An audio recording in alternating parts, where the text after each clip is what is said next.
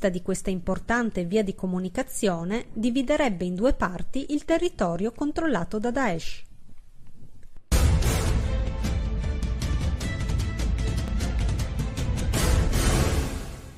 Il comandante di Hezbollah, Mustafa Badreddine, è stato ucciso in un'esplosione a Damasco, nei pressi dell'aeroporto. Non sono ancora chiare le modalità dell'attentato, che potrebbe essere avvenuto con mezzi di artiglieria pesante oppure attraverso missili. L'offensiva dei ribelli non si è ancora fermata e Hezbollah ne fa le spese insieme ai curdi e agli iraniani che aiutano sul territorio le forze lealiste dell'esercito siriano.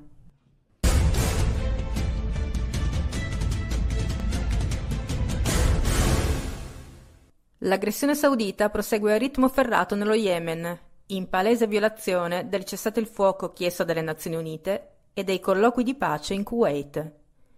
I caccia dell'Alleanza Saudita continuano a distruggere obiettivi civili, tra cui abitazioni e scuole.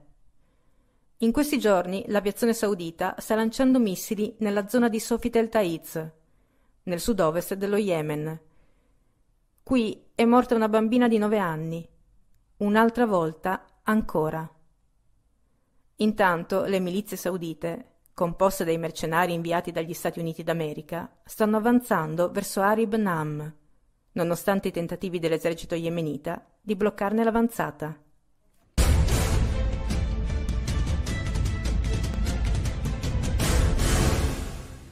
Il Nord Italia è contro le sanzioni.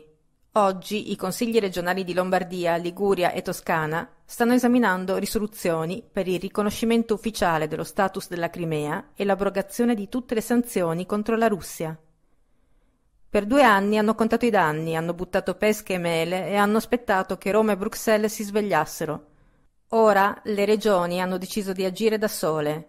A maggio un documento simile era stato adottato dalla regione Veneto. Queste regioni fruttano allo Stato più di un terzo del P I L italiano, tant'è che dopo l'introduzione delle sanzioni l'Italia ha perso quattro miliardi di euro. Ma secondo gli agricoltori la perdita è maggiore di quanto si pensi. Mentre l'esportazione di pesche è calata del settanta per cento rispetto al duemilaquattordici, solo negli ultimi sei mesi l'economia del Veneto ha subito un crollo di un miliardo e mezzo di euro.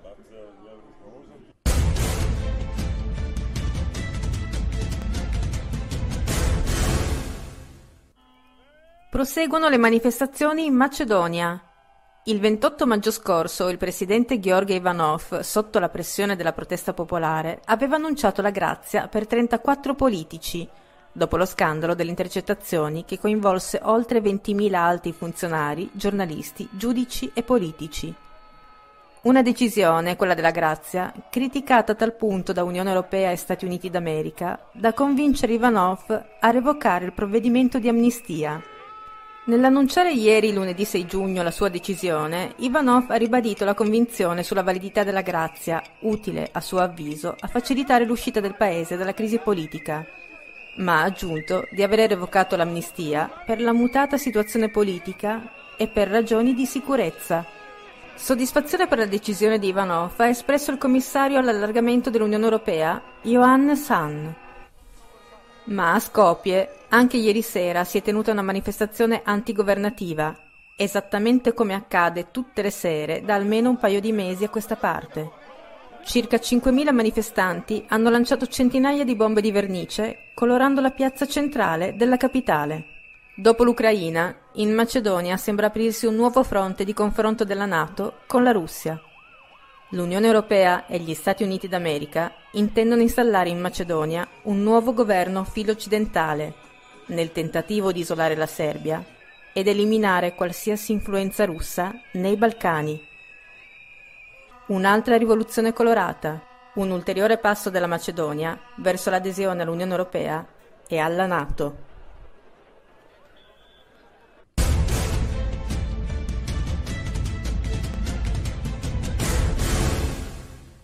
Non c'è sentenza amministrativa che tenga. Il Muos di Niscemi rimane sotto sequestro. Per la terza volta un giudice afferma che i sigilli alla base militare degli Stati Uniti d'America devono rimanere. A dirlo è di nuovo il tribunale di Caltagirone. Era stato il Ministero della Difesa, attraverso l'Avvocatura dello Stato, a chiedere la revoca del provvedimento. negata. La nuova richiesta era partita dopo le recenti sentenze del Consiglio di Giustizia Amministrativa che avevano dichiarato il Muos non nocivo. Ma queste sentenze, scrive il Tribunale, non sono idonee a determinare l'automatica insussistenza del carattere abusivo del Muos.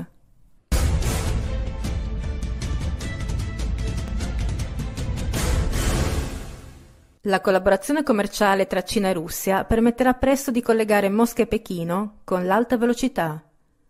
Pechino è pronta a fornire un prestito di sei miliardi di dollari per un nuovo treno che permetterà di arrivare da Mosca alla città di Kazan, capitale del Tatarstan, in sole tre ore e mezza. Il progetto congiunto di Mosca e Pechino, del valore complessivo di quindici miliardi di dollari, consentirà di percorrere settecentosettanta chilometri e sette regioni della Russia, toccando la velocità di quattrocento chilometri orari. Attualmente, per percorrere il medesimo tragitto, occorrono dodici ore di viaggio.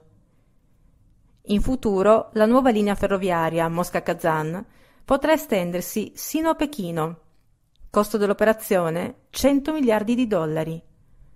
La nuova ferrovia potrà agevolare così anche lo sviluppo della nuova Via della Seta, che collegherà la Cina ai mercati europei e a quelli del Medio Oriente.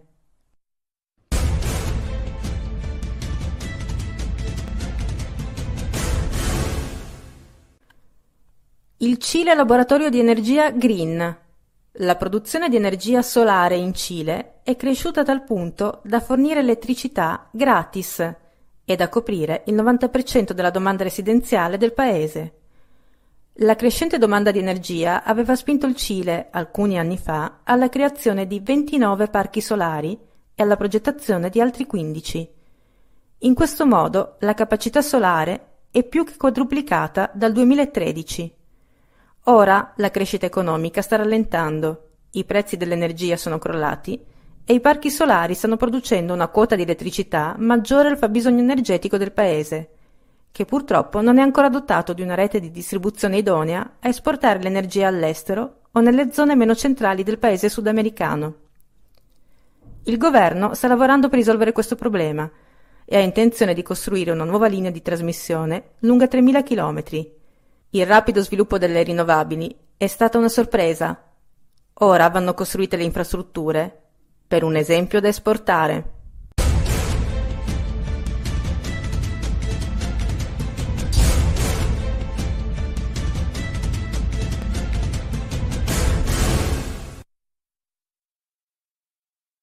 Con l'aiuto del grande condizionamento mediatico che aveva stigmatizzato la sconfitta di Bernie Sanders con un giorno d'anticipo, Hillary Clinton vince le primarie del Partito Democratico, con un vantaggio che le spiana la strada per la consacrazione ufficiale alla convention di luglio a Filadelfia. Ma il senatore del Vermont non si ritira e rende noto che continuerà la sua campagna elettorale in nome della giustizia sociale, economica, razziale e ambientale.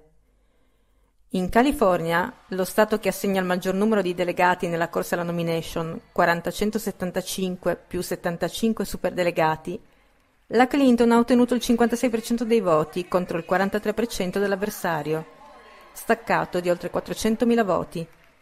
Netto anche il successo nel New Jersey, dove Hillary ha ottenuto il sessantatré virgola tre per cento dei voti contro il trentasei virgola sette per cento di Sanders. Vittoria di misura nel New Mexico con il cinquantuno virgola cinque per cento e nel South Dakota con il cinquanta per cento. Nel Montana, invece, come nel North Dakota, la vittoria di Sanders, con il cinquantuno per cento dei voti nel primo stato e un ampio sessantaquattro virgola due per cento nel secondo. Il computo del New York Times vede Hillary in testa con duemilaquattrocentonovantasette delegati contro i milleseicentosessantatré di Sanders. Per ottenere la nomination ne bastano duemilatrecentottantatré. Eppure, martedì prossimo, il vero ultimo martedì, Sanders si batterà per vincere il distretto di Columbia. Salvo evoluzioni giudiziarie dell'ultim'ora, i protagonisti delle cinquantottesime presidenziali U S A saranno l'eclettico miliardario Donald Trump e la prima donna candidata alla Casa Bianca, che resta pur sempre vulnerabile rispetto alle inchieste sulle sue email.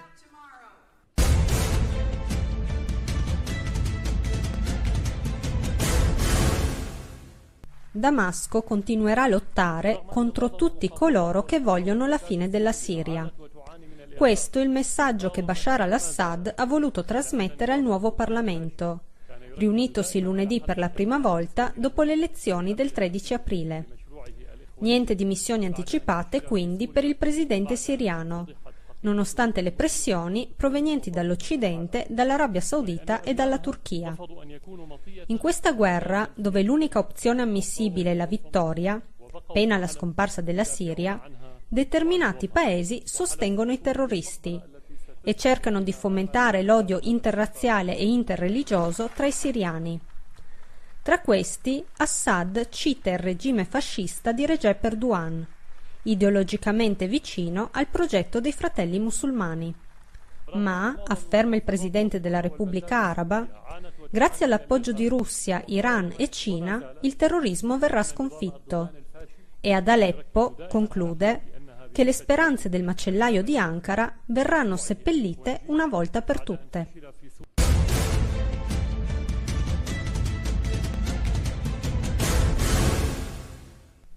La polizia svizzera ha confiscato i documenti dell'investigatore privato Josef Resch, autore di un'indagine indipendente sulla catastrofe aerea del volo emme acca diciassette della Malaysia Airlines, schiantatosi il diciassette luglio duemilaquattordici nell'Ucraina orientale.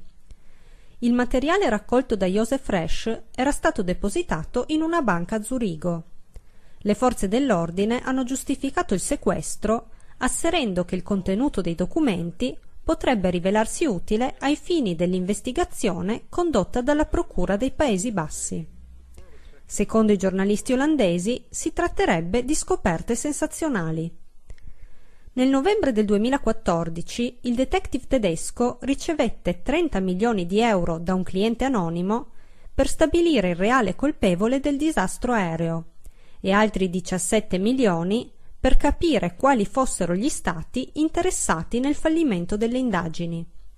Lo scorso marzo, l'abitazione di Josef Resch a Bad Schwartau, in Germania, era stata sottoposta a perquisizione.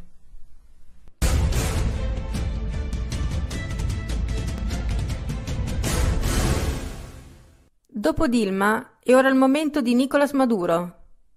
Il Consiglio Nazionale Elettorale del Venezuela ha convalidato un milione trecentomila firme per indire un referendum che revochi l'incarico al presidente Nicolás Maduro.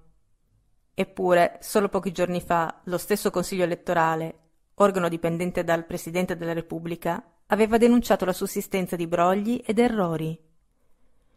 Un altro attacco delle oligarchie finanziarie per la destituzione di un governo democratico e sovrano per destabilizzare l'intero Sud America. Il dodici aprile scorso il Washington Post scriveva: «Il Venezuela ha disperatamente bisogno di un intervento politico dei suoi vicini, che per questo dispongono di un meccanismo appropriato nella Carta Democratica Interamericana dell'Organizzazione degli Stati Americani, un trattato che contempla l'azione collettiva quando un regime violi le norme costituzionali». Intanto la tensione sociale si inasprisce e centinaia di manifestanti, guidati dall'opposizione governativa, si sono scontrati ieri con le forze di polizia a Caracas.